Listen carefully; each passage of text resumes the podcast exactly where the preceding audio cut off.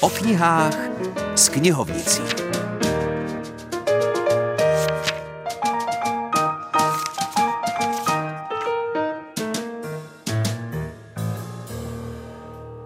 Dobrý den, je tu Filip Černý, dnes s Veronikou Kučerovou z karmelitánského knihkupectví v Českých Budějovicích a spolu s námi tu je i jedna kniha, která Veroniku zaujala.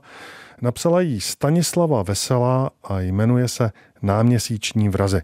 V anotaci se píše Poznejte skutečné případy vražd s tajemnou aurou somnambulismu. Takže Veronika vzhůru po stopách zločinu ve světu Luny.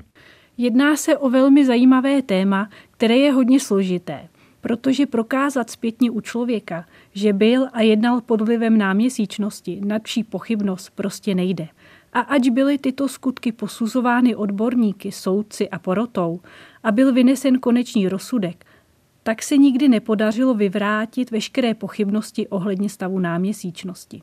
Pokusím se zde uvést několik případů, které jsou zpracované v knize. Kenneth už jako malý kluk trpěl náměsíčností. V dospělosti bohužel propadl sázení. Čím více sázel, tím více narůstaly jeho dluhy a komplikoval se mu život. Postupem času se Kenneth dostal pod velký tlak a byl neustále ve stresu a trpěl nespavostí. A tak jedné noci odešel ze svého domu a brutálně napadl svého tchána a tchýni. Co stálo za jeho činem, šlo o promyšlenou akci, nebo se v důsledku stresu a nevyspání dostal do tranzu náměsíčného stavu a nevěděl, co dělá? Ester byla mladá matka žijící v 19. století a byla souzena za pokus o vraždu. Proč?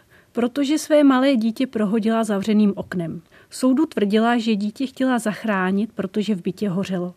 Problém byl ale v tom, že žádný požár u Ester doma nebyl.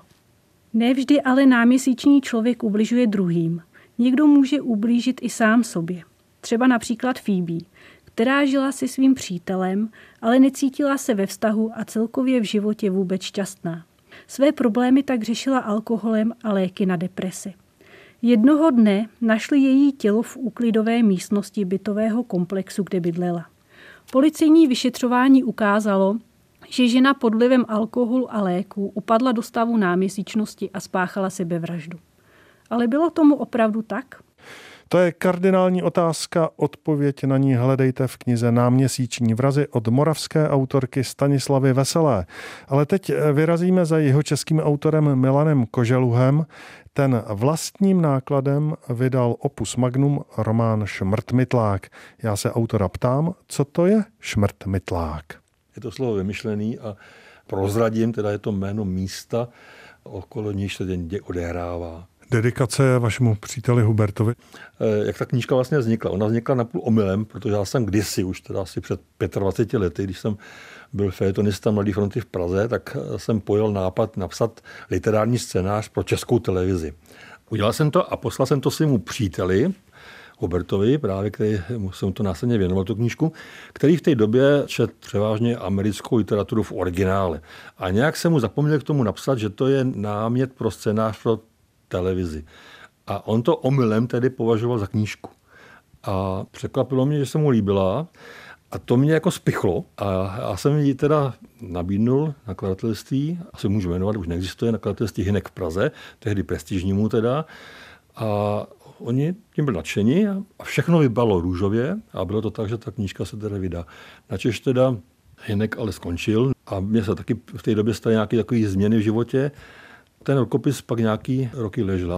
Ono to má čtyři knihy, z nich ta čtvrtá je krátká, ale tři jsou dlouhé. A každou tu jednu knihu jsem psal jednu zimu vždycky. A kromě té první, kterou jsem jako trochu měl vymyšlenou dopředu, scénář musí mít nějakou strukturu, tak ty další přede mnou se rozběhly jako film. A vždycky jsem je rozběhl jako třeba odpoledne a já jsem vlastně přes noc seděl u počítače a vlastně se zapisoval, co se děje, co jsem viděl opravdu, asi za to říká inspirace nebo můza, ale tady to opravdu běželo mimo mě. Nicméně už se potom knížka neumístila, ale vydal jsem ji alespoň teda v rukopise pro přátele. Přes ně se šířila i dál a s tím, že jsem byl inspirován nebo poptáván, kdy ta knížka vyjde. A marketingově správně by bylo vydat ji na pokračování podle těch jednotlivých knih.